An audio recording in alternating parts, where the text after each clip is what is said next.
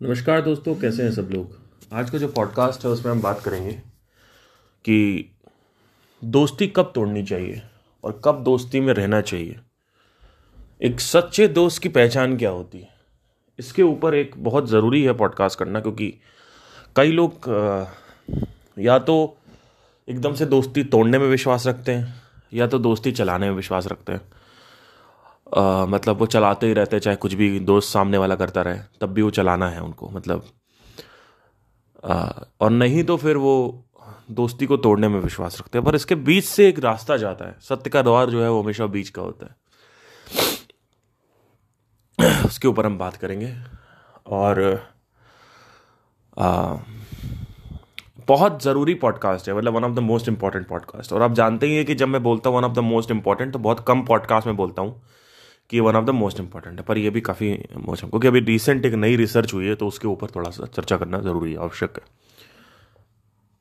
देखिए, आप सबके ज़िंदगी में, आप सबके जीव जीवन में कोई ना कोई मित्र होगा, जिसकी आपने हेल्प करी, उसने आपकी हेल्प नहीं करी।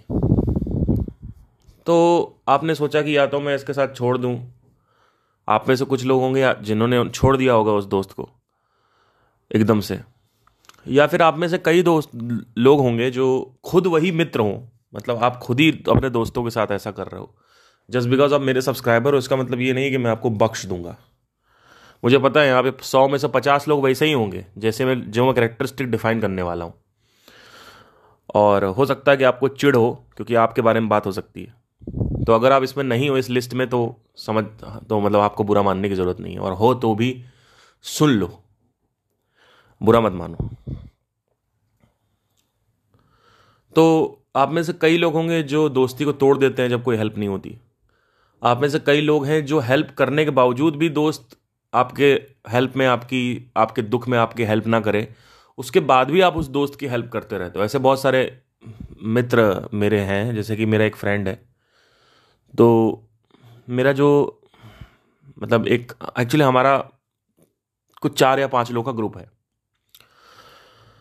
तो हम सब कानपुर के ही हैं सारे। तो वैसे तो इतने कोई मतलब बहुत परम मित्र कोई नहीं, क्योंकि मैं किसी को परम मित्र नहीं बनाता। परम मित्र बनाने के लिए आपको बहुत ऊपर उठना पड़ेगा मेरे सामने। क्योंकि मैं वैसा हूँ तो मैं वैसे ही ट्रांजैक्शन, देखिए मैंने आपसे क्या बोला? ट्रांजैक्शनल एरर करोगे मेरे सामने। अगर मैंने आपके लिए कुछ किया, आपके दुख में आपकी सहायता करी और आप मेरे दुख में नहीं खड़े हैं तो मैं उस मित्र यार में नहीं हूँ कि आपके पर फिर भी आपकी हेल्प करता रहूँ। जैसे कि मेरा दोस्त है उसको मेरे एक दूसरे दोस्त ने दूसरे मित्र ने अपनी शादी में इनवाइट नहीं किया। और उसी मित्र से उसने पैसे लिए डेढ़ लाख रुपए कि भाई शादी कर रहा हूँ थोड़े पैसे की ज़रूरत है। लेकिन इनवा, इनवाइट किसी को नहीं किया। तो मैंने सिंपल मैं सब देख रहा था। फिर मैंने देखा कि वही अब शादी हो गई तो अब फिर से कुछ फर्नीचर वगैरह लेना है। तो उसके लिए अलग से पैसे मांग लिए। तो फिर से पैसे दे दिए। तो मैंने अपने दोस्त से सवाल पूछा। मैंने कहा, यार, तूने शादी के लिए पैसे दिए, उसने सबकी टिकट कराई, जिन लोगों ने हेल्प नहीं करी थी उसकी शादी में, उसकी टिकट करवा दी, तेरी टिकट नहीं करवाई। ठीक है, सबसे पहले तुम्हें टिकट देनी चाहिए। भाई, तुमने डेढ़ दो लाख रुपए दिए हैं, तुम्हें बुलाना चाहिए था। अब शादी हो गई, तब भी तुमको समझ नहीं आ रहा है। शादी के बाद भी तुम उसके पैसे की हेल्प करते आ रहे हो। तो ऐसा क्यों है? तो कह रहा, भाई, मैं मैं चाहता हूँ सब खुश रहें। मैं अपने दोस्तों को खुश देखना चाहता हूँ। मैंने कहा, बस यही तो गलती हो जाती लोगों से। और फिर वहीं से मैं अपना चेहरा मोड़ लिया और मैंने कहा, अब मैं पॉडकास्ट का आगाज़ करना, चालू करना चाहिए। क्योंकि बाहर दुनिया में बात करने का कोई फ़ायदा नहीं है। वहाँ का, जो वहाँ से सीखा है, वो यहाँ पे देना ज़रूरी है पॉडकास्ट में। क्योंकि देखिए, दुनिया में अगर आप बात करेंगे तो वो आपको बेवकूफ़ समझेंगे। ठीक है? कहते हैं घर की घर की मुर्गी मुर्गी दाल बराबर, ठीक है? और तो मैंने पॉडकास्ट में, मैंने कहा कि ठीक है पॉडकास्ट का कंटेंट जो है वो मिल चुका है। और डिस्कवरी मेरी हमेशा रिसर्च जो है हमेशा चलती रहती है। तो मैंने कहा, ठीक है, चलो भाई। तो यही गड्ढा गोड खोद दिया इसने अपने लिए।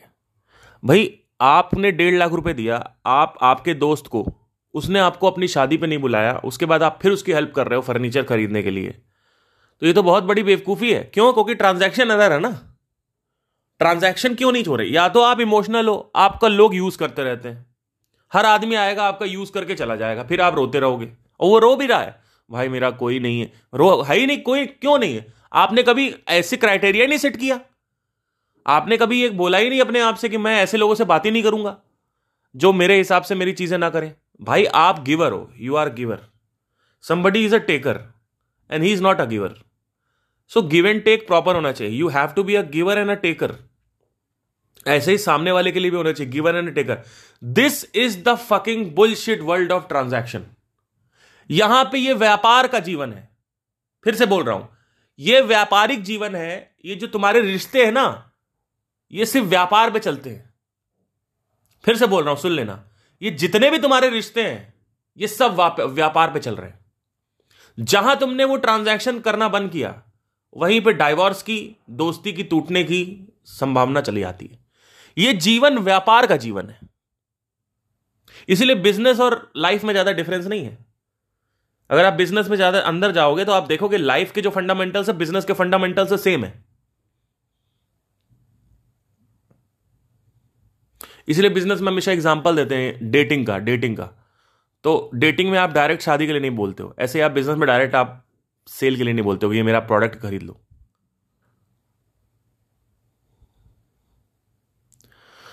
तो ये जीवन जो है वो व्यापार का जीवन है। यहाँ पे गिव एंड टेक हो रहा है।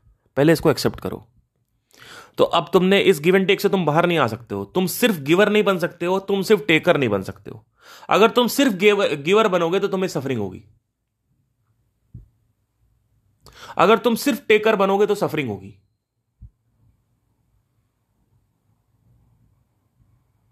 ये जीवन व्यापार का जीवन है।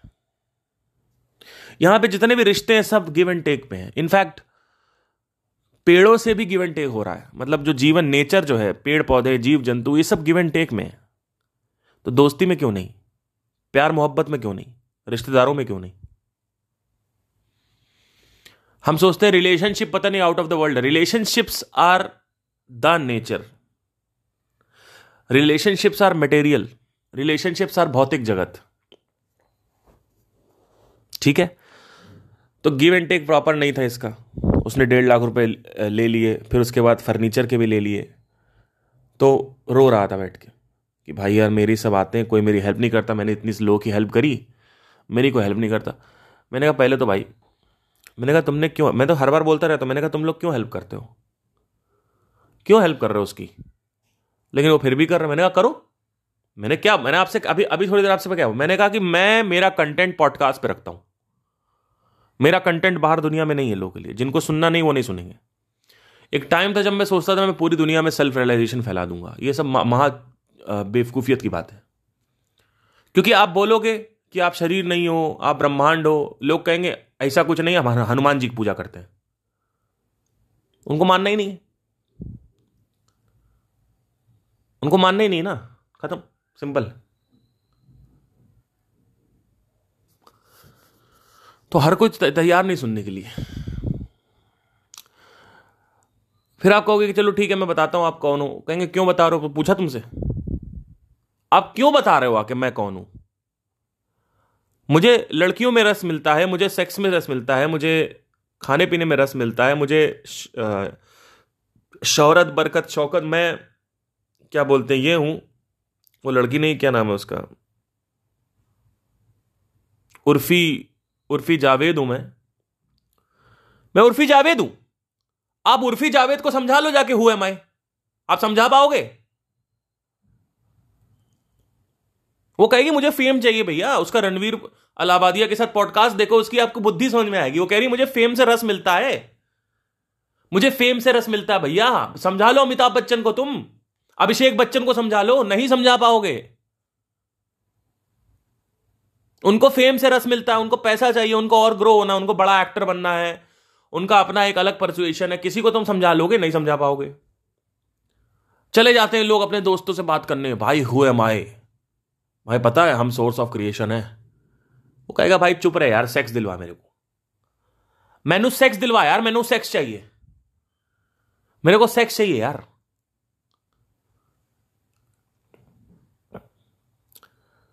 तो हर किसी के लिए ये नहीं है कंटेंट हो सकता है कई लोग सुने, इसमें बड़ा इंस्पिरेशन आए इसे इंस्पिरेशन वालों को नहीं नहीं, घोचू लोग।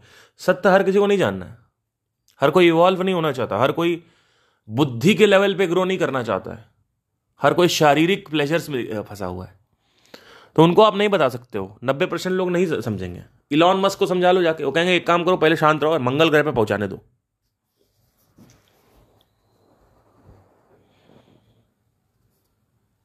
जिस आदमी को समझ में आ जाता है, हल्का सा भी अगर आ गया ना, उसको समझ में कि बाहर कुछ नहीं है। बाहर है नहीं कुछ। फिर वो आदमी थोड़ा सा रिसेप्टिव हो जाता है सुनने के लिए सब चीज़ें। कहता है, ठीक है। मुझे इसका सोल्यूशन तो निकालना ही है। और नहीं तो जो आदमी नहीं समझ में आता, वो फंसा रहता है उस साइकिल में फंसा रहता है, इसको संसार बोलते हैं, इसीलिए इसको साइकिल बोलते हैं। उस साइकिल में फंसा रहता है, वो बार बार प्यार करेगा, फिर धोखा खाएगा, फिर प्यार करेगा, फिर सेक्स करेगा, फिर धोखा खाएगा, फिर प्यार करेगा, फिर सेक्स करेगा, फिर धोखा खाएगा, फिर प्यार करेगा, फिर सेक्स करेगा, फिर धोखा खाएगा, फिर प्यार करेगा। वो एक साइकिल में घूमता जा रहा है ढूम साइकिल चल रही गोल गोल गोल चलती रहेगी ऐसा चलता रहा और ये हर चीज़ में है। फिर फिर बिज़नेस बनाएँगे, फिर सक्सेसफुल हो जाएँगे, फिर फेल हो जाएँगे, फिर बिज़नेस बनाएँगे, फिर सक्सेसफुल हो जाएँगे, फिर फेल हो जाएँगे, फिर बिज़नेस बनाएँगे, फिर सक्सेसफुल फिर यहाँ ग्रो करना, वहाँ ग्रो करना, यहाँ ग्रो करना, वहाँ ग्रो करना, फिर एक करोड़ का टारगेट है, फिर दस करोड़ का टारगेट है, फिर पचास करोड़ फिर ये करना है, फिर ये खरीद लिया, फिर उसका ये खरीदना है, ये खरीद लिया, फिर ये खरीदना है, फिर ये धूम धूम धूम, उनको आके पीछे बताओ भाई ये साइकिल साइकिल से निकलो, साइकिल से निकलो, वो कहेंगे पैक तेरी मैं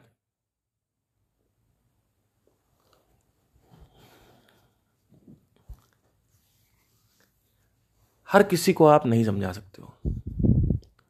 जो समझ रहा, जो एक्चुअली सुनता है ना एटलीस्ट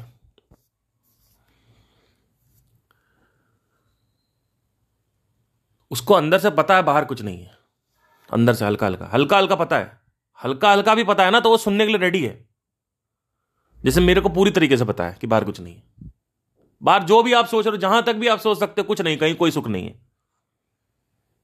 एक आदमी है मेरे पास। आप सिंगर नहीं बन पाए। मैंने कहा, ठीक है। पहले तो आपको किसने बताया, मुझे सिंगर बनना है। चलो, ठीक है। आप प्लेबैक सिंगर बनी, आप बॉलीवुड में कुछ उखाड़ ही नहीं पाए। आप बड़े सिंगर तो बन नहीं पाए। यहाँ पे माइंड माइंड वाले चैनल पे आके स्पिरिचुअलिटी का ज्ञान बांट रहे हो। तो मैंने कहा कि आपको किस तरीके के सिंगर बनते हुए देखना है मुझे? एटलीस्ट अरिजीत सिंह के लेवल पे आप पहुँचना चाहिए था आपको। मैंने कहा, कभी ज़िंदगी में तुमने अरिजीत सिंह से पूछा है? कि उसको कैसा फील होता है? या कभी अरिजीत सिंह ने आके बताया? क्यों नहीं बताया? कभी ये सोचा कि क्यों नहीं बताया? कभी ये सोचा कि सोनू निगम ने क्यों नहीं बताया? कभी ये सोचा सोनू निगम ओशो की बातें क्यों करता है? कभी ये सोचा अरिजीत सिंह सेल्फ की बातें क्यों करते हैं? अरिजीत सिंह ने पॉडकास्ट में बोला है, मैं सेल्फ का कॉन्सेप्ट समझ रहा हूँ। इनफैक्ट उनके चैनल का नाम ही है who am I although be he is not going into that deep but at least he is there little bit why कभी तुमने ये सोचा कि तुम इतने बड़े घोंचू हो, संगीत भी कर रहे हो, फिर सिगरेट और शराब भी पी रहे हो? कभी तुमने सोचा कि संगीत के साथ साथ सिगरेट और शराब की क्या ज़रूरत है? संगीत तो मिल गया। बजा तो रहे हो हारमोनियम। बजाते रहो। कभी तुमने ये सोचा बॉलीवुड के सेलिब्रिटीज जो हैं, इतने बड़े पहुँच चुके हैं, आज वो नशा कर रहे हैं कोकेन कर रहे हैं ड्रग्स कर रहे हैं? कभी तुमने ये सोचा? तो जो तुम सोच रहे हो ना, वो नहीं है उसमें। संगीत मात्र एक प्लेजर है। संगीत भी एक प्लेजर ही है, इंद्रियों की तरह। भगवत गीता में संगीत को भी प्लेजर बोला गया। नृत्य नृत्य। बोला है, गायन, संगीत और नृत्य और नाट्य। ये सब कुछ मन की तृप्ति के लिए है। और मन तृप्त होता नहीं है। क्यों? क्योंकि बाहर से जब मन को तृप्त किया जाएगा तो मन तृप्त होगा नहीं। तो कभी तुमने ये सोचा? नहीं सोचा। तो आके बस ज्ञान पेल रहे हो बैठ के, मेरे सामने। अरिजीत सिंह बन नहीं पा, अरे घोचू, मैंने कब पता है अरिजीत सिंह और तुमको क्या लगता है, वो सैचुरेटेड फ़ील्ड में जाके मैं बन जाऊँगा वहाँ पे? और अगर मैं बनना चाह, मैं क्यों बनूं? आप अपनी वासनाओं के बोझ मेरे ऊपर क्यों डाल रहे हो? आपने मेरे से पूछा, मुझे क्या करना है? यहाँ तो तू कुछ कर नहीं पाया, वहाँ भी नहीं कर पाया। क्यों कर नहीं पाया? सोचा कभी 2020 में चैनल क्यों बंद कर दिया मैंने? Why am I not active on YouTube अभी रिसेंटली मैंने कुछ दो तीन वीडियोस किए थे, वहाँ बीस तीस हज़ार व्यूज़ आए। कैसे आ गए? दो हज़ार, तीन हज़ार व्यूज़ आते थे। क्यों आ गए? क्यों आ गए? क्योंकि एक लाख व्यूज़ पे तीन हज़ार रुपये मिलता है। मुझे नहीं करना भैया। मैं अपने बीवी बच्चों को ऐसे नहीं पाल सकता हूँ। सॉरी यूट्यूब के सारे मैं स्टंट्स नहीं मार सकता हूँ। आज जिस चीज़ पे व्यूज़ आ रहे कल उस पर नहीं आएँगे। कुछ और भी अच्छे, बेहतर उपाय है ना, उसमें क्रिएटिविटी क्या है? It does not excite me to make videos on YouTube maybe on another topics but it does not excite me because the same thing over and over उनका वोकल एनालिसिस कर दो, उनका ये कर दो, उनका ये, इनका वो, उनका ये, इनका वो कर दो, ये ले आओ, वो ले आओ हाई नोट नहीं करना भाई, मेरे को नहीं मन कर रहा है मेरे करने का। क्योंकि मुझे वहाँ से पहली चीज़ तो वहाँ से इंस्पिरेशन इसलिए नहीं, कोई पैसा आता नहीं। लाख, डेढ़ लाख, दो लाख व्यूज़ पे दो तीन हज़ार रुपये मिल रहा है। ये कोई तरीका है काम करने का? यूएस मार्केट होता तो बात अलग थी। चलो पूरा दिमाग इस पर लगा देते। कि चलो तो भाई आप यूट्यूब पे कुछ करना है। तो ये सब तुम्हारे भ्रम है। तो कहीं कोई सुख नहीं है। बाहर जब समझ में आता है कि कहीं कोई सुख नहीं है, तब जाके अंदर आदमी आता है। कैसे समझ में आएगा जब तक डिज़ायर सेपरेस डिज़ायर एक्सप्रेस नहीं होंगे। Level one level two level three पे। एटलीस्ट दो तीन बार आप रिलेशनशिप में जाओ तब समझ में आएगा ना रिलेशनशिप की क्या है रिलेशनशिप की सच्चाई। तो लोग कहते हैं कि किताबों में लिखा हुआ मत जाओ। तो किताबों में लिखा हुआ तो आपको यकीन नहीं होगा ना। मैंने क्या बोला? प्रत्यक्ष प्रमाण होना चाहिए आपके पास। पतंजलि ने क्या बोला? कि आगम प्रमाण से नहीं मान, मान्यता होती है। भाई आपको आज भी संदेह है। हंड्रेड परसेंट संदेह है। हो सकता है आप दुनिया में मानो ना मानो कि भगवान होते कि नहीं होते। जो भी आपकी भगवान की डेफिनेशन है। जो भी आपकी भगवान, आप माँ दुर्गा को मानते हो, हनुमान जी को मानते हो, किसी को मानते हो, आपको अंदर से शक है ना हल्का हल्का? हल्का हल्का तो है कि हंड्रेड परसेंट नहीं नहीं हंड्रेड परसेंट है। ये तो भैया, ये आपका घमंड बोल रहा है। ये आपका अहंकार बोल रहा है। अंदर से कहीं ना कहीं तो आपको कुछ ना कुछ फील आती है। हाँ फील आती है। फील तो भैया सबको आ सकती है। फील क्या? फील तो अंदर से एक प्राण होते हैं अंदर। उससे फील आती है। फील से क्या मतलब है? फील फील का प्रत्यक्ष से क्या मतलब है? फील अनुमान प्रमाण तक ले जाएगी आपको। अनुमान लगा सकते हो अच्छा ये है। देखा है आपने? नहीं। तो फील आने से क्या मतलब? वॉट डू मीन फील आती है?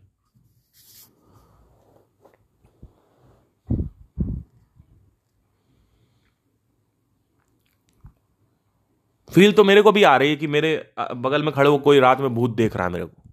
चुड़ैल देख रही है मेरे को। फील तो मेरे को भी आ रही होती है कि अभी ये बाइक वाला एकदम से तेज़ी से निकला एक्सीडेंट हो जाएगा। तो एक्सीडेंट तो नहीं होता।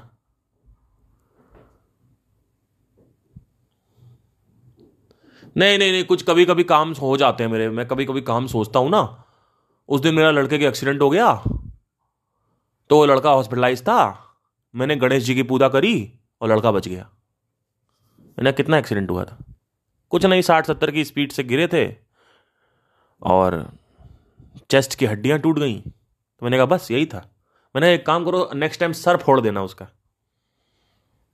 उसके बाद फिर तुम पूजा करो, फिर देखते हो तुम्हारा क्या सीन होता है।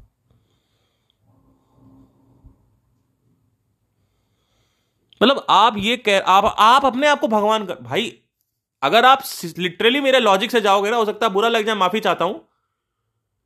आप ये कह रहे हो कि भगवान हमारे बच्चे की हेल्प कर दो हॉस्पिटलाइज्ड है। मतलब आप भगवान को कंट्रोल कर रहे हो एक तरीके से। यानी आप ही भगवान हो। अल्टीमेटली आप भगवान बनना चाहते हो तो वही मैं कह रहा हूँ भैया आप भगवान ही तो हो। हुए माई का मतलब ही क्या है? भाई आप बैठे हो। अब आप कहोगे नहीं हम तो रिक्वेस्ट कर रहे थे। रिक्वेस्ट नहीं करते हो आप। रिक्वेस्ट करने को भाई रिक्वेस्ट कर, भाई एक बात तुम मेरे को बताओ। तुम मेरे दोस्त हो मेरे पास आके रिक्वेस्ट कर रहे हो। ठीक है? कि जरा हेल्प कर दो हेल्प कर दो हेल्प कर दो हेल्प कर दो। ठीक है? लेकिन आप को पता है कि आप मेरी हेल्प करोगे। तो इसका मतलब है कि आपका जो इंटेंशन है, वो कंट्रोल का इंटेंशन था। वो पूजा करके वर्कशिप करके आप कंट्रोल करना चाहते हो। आप भगवान से कहना चाहते हो, भगवान मेरे बच्चे को बचाओ। तो भगवान आपका गुलाम है क्या?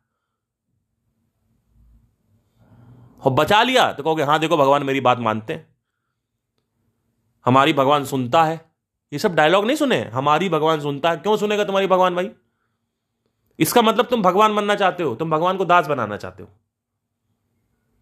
तुम अपने ही कॉन्सेप्ट्स में अगर तुम्हारे क्वेश्चन किया जाए तो अपने कॉन्सेप्ट्स को तो तुम्हारे कॉन्सेप्ट जो है वो फेक हो जाएँगे।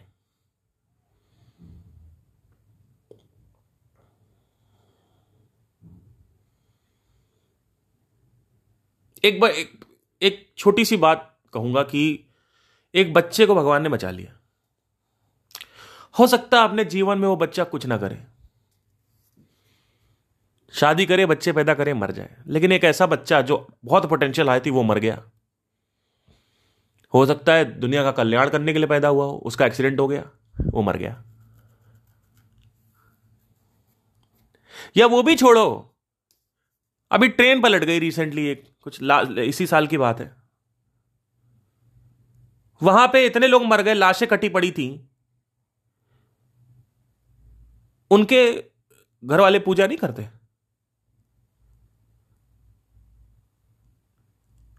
और एक बात यह भी बताओ कि सब कोई पूजा कर रहा है ना भगवान की?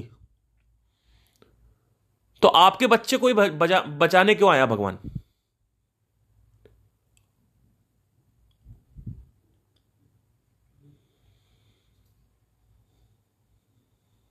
फिर उसमें, उसके उसके बाद भी डायलॉग क्या? जिसकी आनी होती है, उसकी आएगी। तो तुम्हारे एक तरफ़ से ये डायलॉग चल रहा है।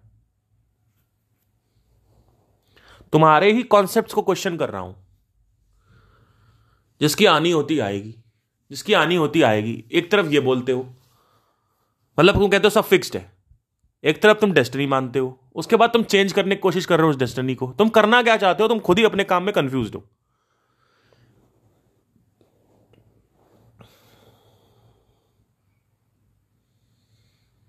मैं ये नहीं कह रहा भगवान नहीं होते इनफैक्ट मेरे से ज़्यादा आस्तिक कोई नहीं है। मैं फोर्सेस में भी यकीन करता हूँ। मैं सुपर नेचुरल पावर्स में भी यकीन करता हूँ।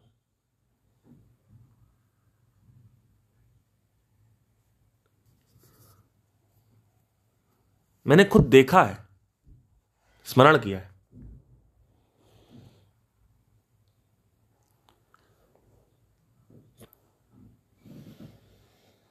एक लड़की जा रही होती है,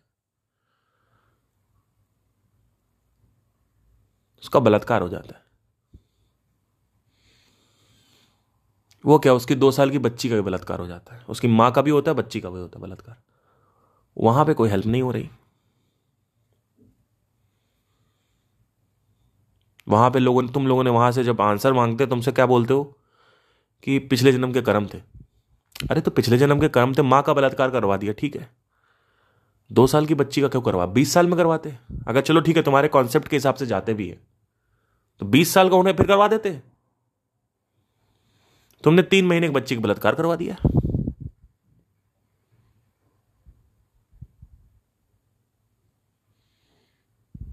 अभी यहाँ पे अगर कल को युद्ध होता है, कितने इनोसेंट लोग मारे जाएँगे? पता है आपको?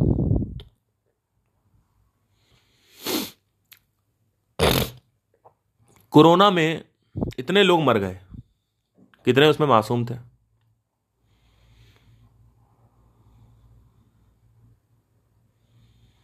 कोई सवाल नहीं।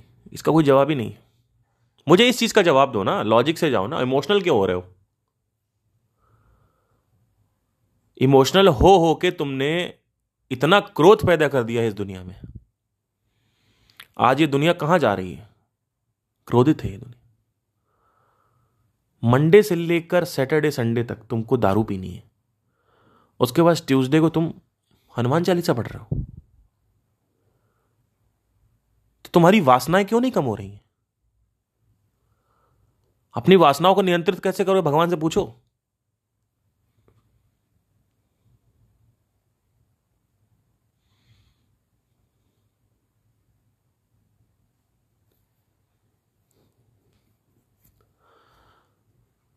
रियल डेफिनेशन क्या है? भगवान की समझने की कोशिश करो।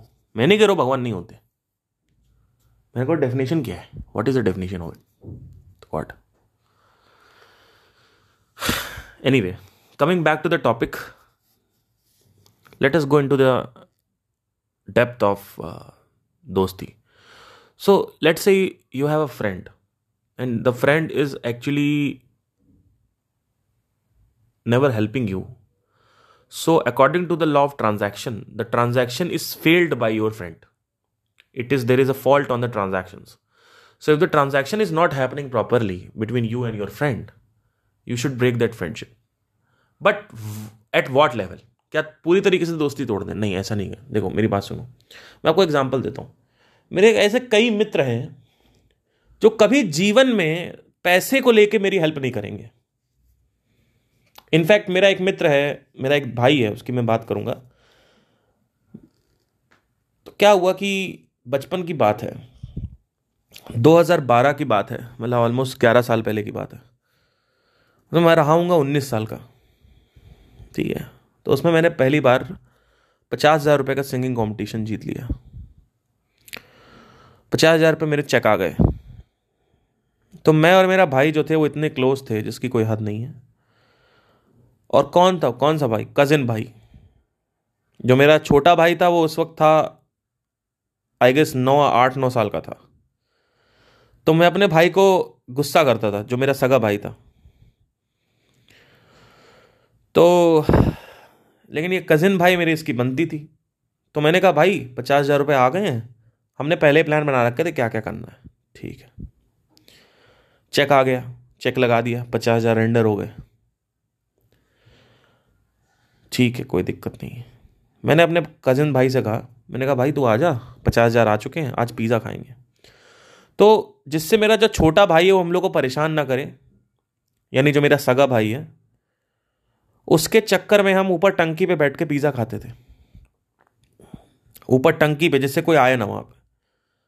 जब पिज़्ज़ा खाते थे तो मैं उससे पूछता था, और मंगाना है? कहता और मंगाते हैं, एक और मंगाया पिज़्ज़ा बियर भी कभी कभी कभी कभी बियर भी चलती थी तो हम लोग बैठ के ऊपर बियर भी पीते थे, दोनों लोग साथ में। हम लोग एक साथ रहते थे, जहाँ जाते थे साथ में करते थे, जो करना साथ में करते थे। बचपन से हमारा साथ जो था, वो अटूट था। इनफैक्ट हमारी जो मामी है, वो भी कहती थी, ये लोग बिल्कुल एक साथ ही रहते थे, एक साथ ही खेलते थे। और हमारा एक खेलने का मतलब ऐसा नहीं कि हम नौ दस साल के हैं, हम उन्नीस बीस साल की उम्र बता रहा हूँ, इक्कीस साल की, आपकी उम्र की बात।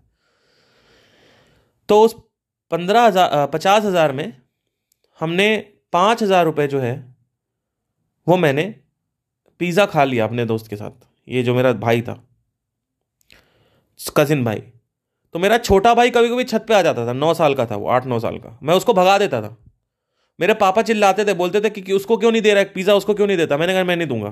क्यों? क्योंकि वो शैतानी करता था, मुझे पसंद नहीं था। तो मेरी इतनी बुद्धि नहीं थी उस वक्त की, क्या सही, क्या गलत। है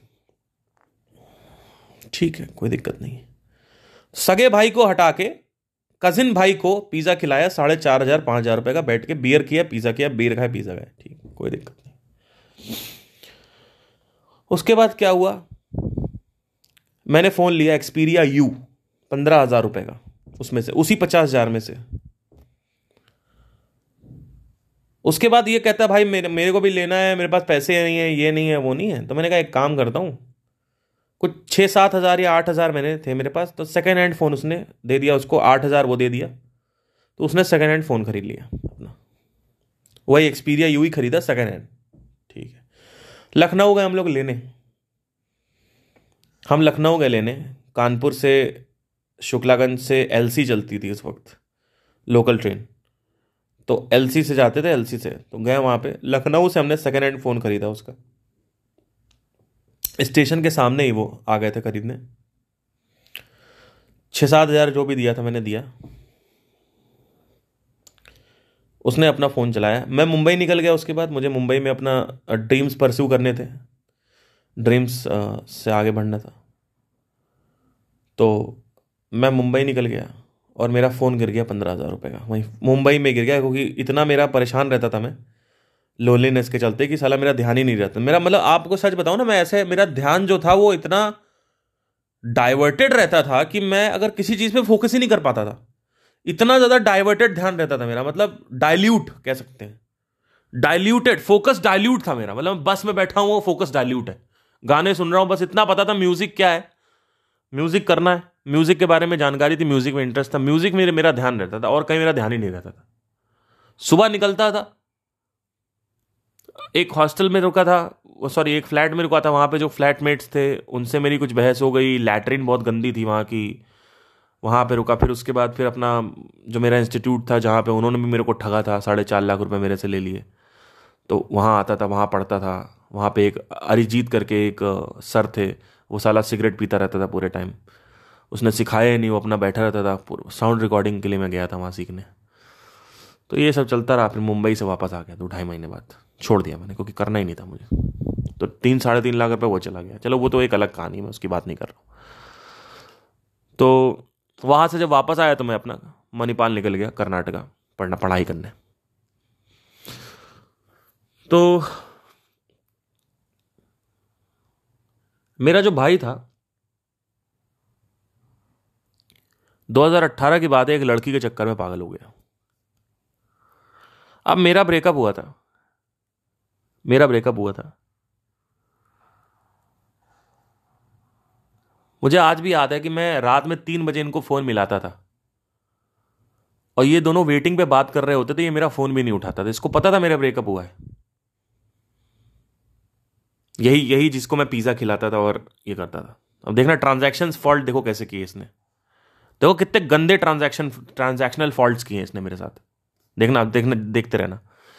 तो मैं रात में, मैंने बताया था ना आपको एक बार, मैं मैं एक बार बहुत पहले मैंने कहानी सुनाई थी आपको, कुछ पॉडकास्ट पहले कि मैं, मेरे एक फ्रेंड थी, उसकी भी एक फ्रेंड थी, हम दोनों की दोस्ती टूट गई और सब एक तो हम खड़े हुए थे, मैं मतलब चार साल बाद मैं कहीं मतलब वहीं पे था जहाँ था।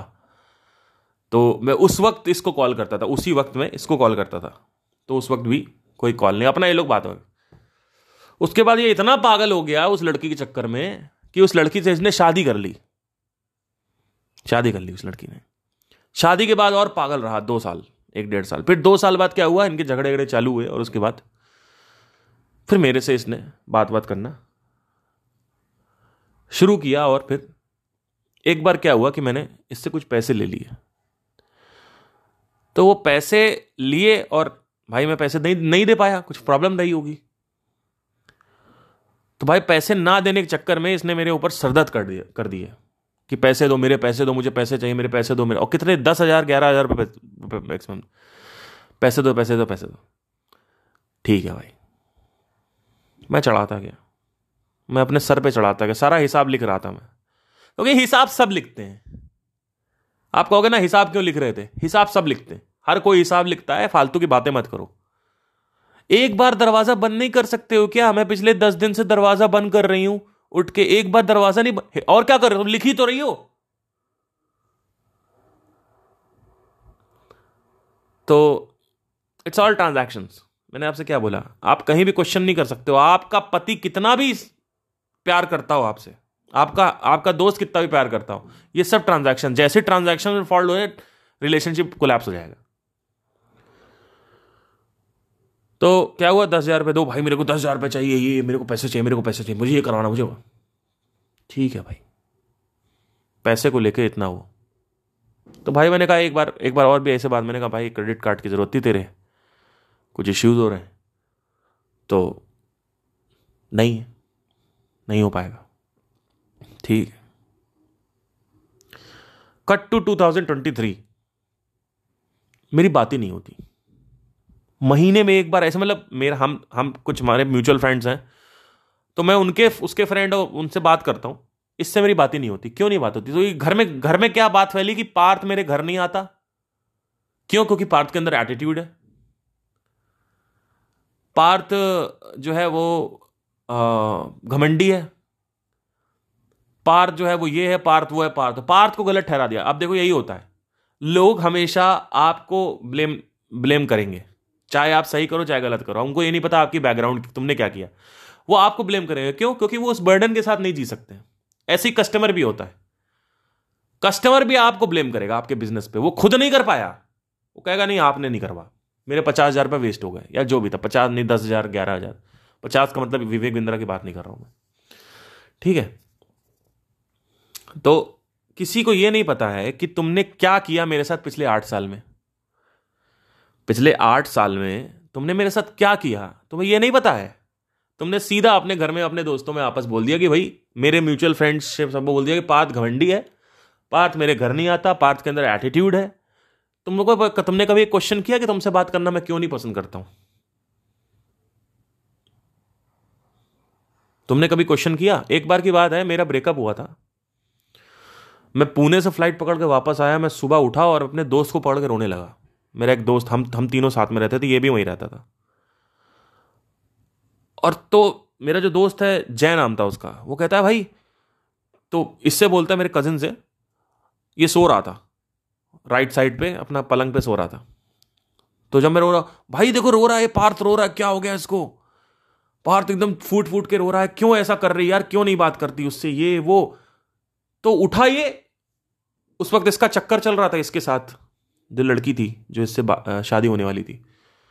उठा कहता है इसका हर बार का है। और करवट लेके सो गया। तो क्या ये सब बातें मेरे को याद नहीं रहती हैं क्या? ये सब बातें मेरे को याद रहती हैं। और हर किसी को याद रहती हैं। मैं रो रहा हूँ। ये उठे करवट लेके सो कह रहे इनका रोज का है। रोज का है साले तेरा भी तो रोज का ही है। तो खत्म हो, हो तो रहा है रिश्ता तेरा। समझ समझ रहे हो? तो गुस्सा होता है सब लोगों को गुस्सा आता है। कोई वो नहीं होता ब्रह्म नहीं होता कोई सच में। कोई भगवान नहीं है कि किसी का कोई को आपके साथ करेगा आपके अंदर गुस्सा भले ही आप बोलो कि भाई मेरे साथ गलत हो रहा है लेकिन गुस्सा होता है आप, आपको भी गुस्सा आता है। तो इतने सब कुछ चीज़ें तुमने मेरे साथ करी। तुम चाहते हो कि मैं अब तुमने को पार्थ एटीट्यूड है पार्थ के अंदर घमंड है। ठीक है भाई मैं एटीट्यूड सी और घमंडी। मेरा बैकग्राउंड देखा तुमने? क्या किया तुमने मेरे साथ? तो कजिन के साथ धोखा मिला। लड़कियों के पास गया, वहाँ धोखा मिला। एक और लड़की के पास गया, वहाँ धोखा मिला। एक मेरी फ्रेंड थी, वो मेरे को छोड़ के चलेगी वहाँ धोखा मिला। तुम साले जब सब धोखेबाजी हो तो तुम लोग के लिए क्यों मर, क्यों जीव मैं? तो ये था। अब क्या है? अब तो आपको भी अपनी दोस्ती तोड़ देनी चाहिए? मैं कहूँगा नहीं। क्यों नहीं तोड़नी चाहिए, मैं बताता हूँ। जो जिस लेवल पे ट्रांजैक्शन कर रहा है, उस लेवल पे ट्रांजैक्शन करो। मतलब क्या? लेवल वन क्या होता है? फ़ोन ऑन पे बात कर रहे हैं। हाँ हेलो भाई, कैसे हो? बढ़िया बढ़िया बढ़िया, ठीक है। तो उठा लो फ़ोन बात कर लो, रख दो, खत्म। कॉन्फ्रेंस पे सारे दोस्त बात कर रहे हैं, बात कर लो, मज़े ले लो माँ बहन की गालियाँ दे दो। खत्म करो, रखो फ़ोन लेकिन उसका कॉल आए। अगर लेट से मेरे भाई का कॉल आता है, भाई, मेरे को सख्त ज़रूरत है और मेरा ब्रेकअप हो गया तो हो, वहाँ पे मेरी चॉइस है कि मुझे करना है कि नहीं करना है। ठीक है? वहाँ पे मेरी चॉइस है। ऑल दो हो सकता है मैं हेल्प करूँ, लेकिन हो सकता है मेरी चॉइस है। अब मेरे पास चॉइस है वहाँ पे, क्योंकि तुमने मेरी ट्रांजेक्शन में हेल्प नहीं करी। ठीक है? रैदर देन कि मैं उसकी दोस्ती तोड़ू, इससे अच्छा है जितना डिस्टेंस वो रखना चाहता है, उतना डिस्टेंस मैं मेंटेन करूँ ना। मतलब जो वो दे रहा, वही दूँगा। मतलब उसने दो रुपए दिए तो मैं दो रुपए दे रहा हूँ। वो सौ रुपए दे रहा, सौ रुपए दे रहा हूँ। अगर वो मेरी ब्रेकअप में हेल्प कर रहा है तो मैं ब्रेकअप में हेल्प करूँगा। तो सबसे बड़ी हेल्प क्या होती है? ऐसा कौन सा दोस्त है जो सबसे अच्छा दोस्त होता है? उसको आइडेंटिफाई कैसे करें? अगर आपको पैसे की ज़रूरत है और आपका कोई भी दोस्त आपको पैसा दे रहा है और उसने दे दिया तो वो आपका अच्छा दोस्त है नंबर वन नंबर टू आप पैसे उसके रिटर्न नहीं कर पा रहे हो और आपने लिया है दस हज़ार रुपए। वो कमाता है पचास लाख रुपए महीना। आपने बोला छह महीने बाद रिटर्न कर दूँगा। लेकिन आपकी प्रॉब्लम्स की वजह से आप रिटर्न नहीं कर पा रहे हो। और वो लाख रुपए मतलब उसके लिए दस हज़ार कुछ नहीं है। और वो आपके पीछे पड़ा हुआ है, पैसे वापस कर, पैसे वापस कर, पैसे वापस कर। तो समझ जाओ कि भाई, वो दोस्त नहीं है, वो मतलब ही है। क्यों? क्योंकि वो आपके दुख को नहीं समझ रहा है। वो ये नहीं पूछ रहा, भाई, पैसे वापस क्यों नहीं कर पा रहा? ये बता। भाई, ये दिक्कत चल रही है अभी। भाई, मैं पैसे वापस नहीं कर पाऊँगा यार भाई, दिक्कत चल रही। समझा? भाई, थोड़ा थोड़ा टाइम दे, थोड़ा ठीक है भाई, कर ले, कोई दिक्कत नहीं। जितना टाइम लेना है तो उतना टाइम ले। क्यों? क्योंकि मैं एक लाख रुपए महीना कमा रहा हूँ। लेकिन अगर मैं दस हज़ार रुपए कमा रहा हूँ और तुमने मेरे दस हज़ार ले रखे हैं, तब मेरा हक है कि भाई, मैं तुमसे बोलूँ, भाई, कुछ तो दे दे। तब भी मैं ये नहीं कह सकता हूँ कि, भाई, मेरे पैसे वापस कर, मुझे नहीं पता। कहीं से भी लाके पैसे वापस कर। तुमने दोस्ती की धज्जियाँ उड़ मतलब तुमने दस हज़ार रुपए के लिए अपने पूरे बचपन की दोस्ती की धज्जियाँ उड़ाई, बचपन की वो यादें, बचपन के जो ट्रांजैक्शन थे, उसकी धज्जियाँ उड़ा दी। सबकी धज्जियाँ उड़ा दी तुमने दस हज़ार रुपए के चक्कर में। वो पैसा डिसाइड करता है, पैसा, याद रखना, पैसा डिसाइड करता है कि दोस्ती कितनी अच्छी है, आखिरी में। ये ब्रेकअप में हेल्प करना, ये भाई यहाँ पे चले चलना, ये सामान खरीद लाते हैं, यहाँ पे ट्रैवल करने चले चलते हैं। भाई सुख के सब साथी दुख में ना कोई और सबसे बड़ा दुख ब्रेकअप नहीं है, सबसे बड़ा दुख है फाइनेंस सबसे बड़ा दुख है कि आपका एक्सीडेंट हो गया है और आपका दोस्त आपके पास नहीं है। आपने कॉल किया, भाई आ जाओ, कह रहा, भाई, अभी नहीं आ पाऊँगा। आप एक्सीडेंट क्यों पड़े हो ठीक है? तो जो जहाँ पे हेल्प कर रहा है, उसकी हेल्प करो। तो मैंने, मेरा सिंपल सा फॉर्मूला है। जब मैं अकेला था, मेरे पास कोई नहीं था। ठीक है? सबकी शादी हो गई। सब अपना बच्चे बच्चे पैदा कर रहे हैं। करो। उनको कोई मतलब नहीं। क्यों? क्योंकि उनके पास अपना पति है। देखो, जो मैं ट्रांजैक्शंस नहीं दे पा रहा था, वो ट्रांजैक्शन या तो उनका पति दे रहा है या तो उनका कोई दूसरा दोस्त दे रहा है। ठीक है तो ट्रांजैक्शन वो अपना ले लेते हैं। तो उस, मेरे ट्रांजैक्शन की कोई वैल्यू नहीं है। तो मुझे भी आपकी कोई वैल्यू नहीं है।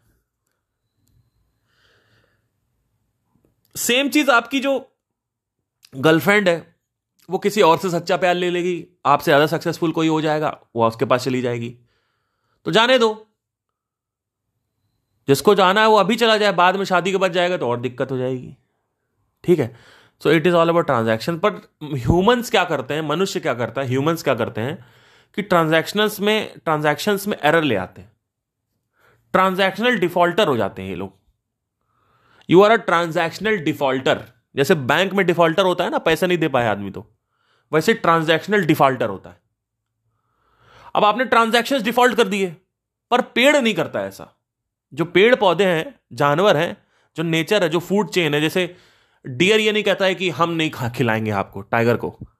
टाइगर कहता है, ठीक है, आपने मेरे को ये दिया, हिरन दिया, मैं आपके जंगल में से हिरन कम कर रहा हूँ, जंगल में जो घनत्व घनत्व होता है, उसको मेंटेन रखना है तो उसके लिए टाइगर चाहिए।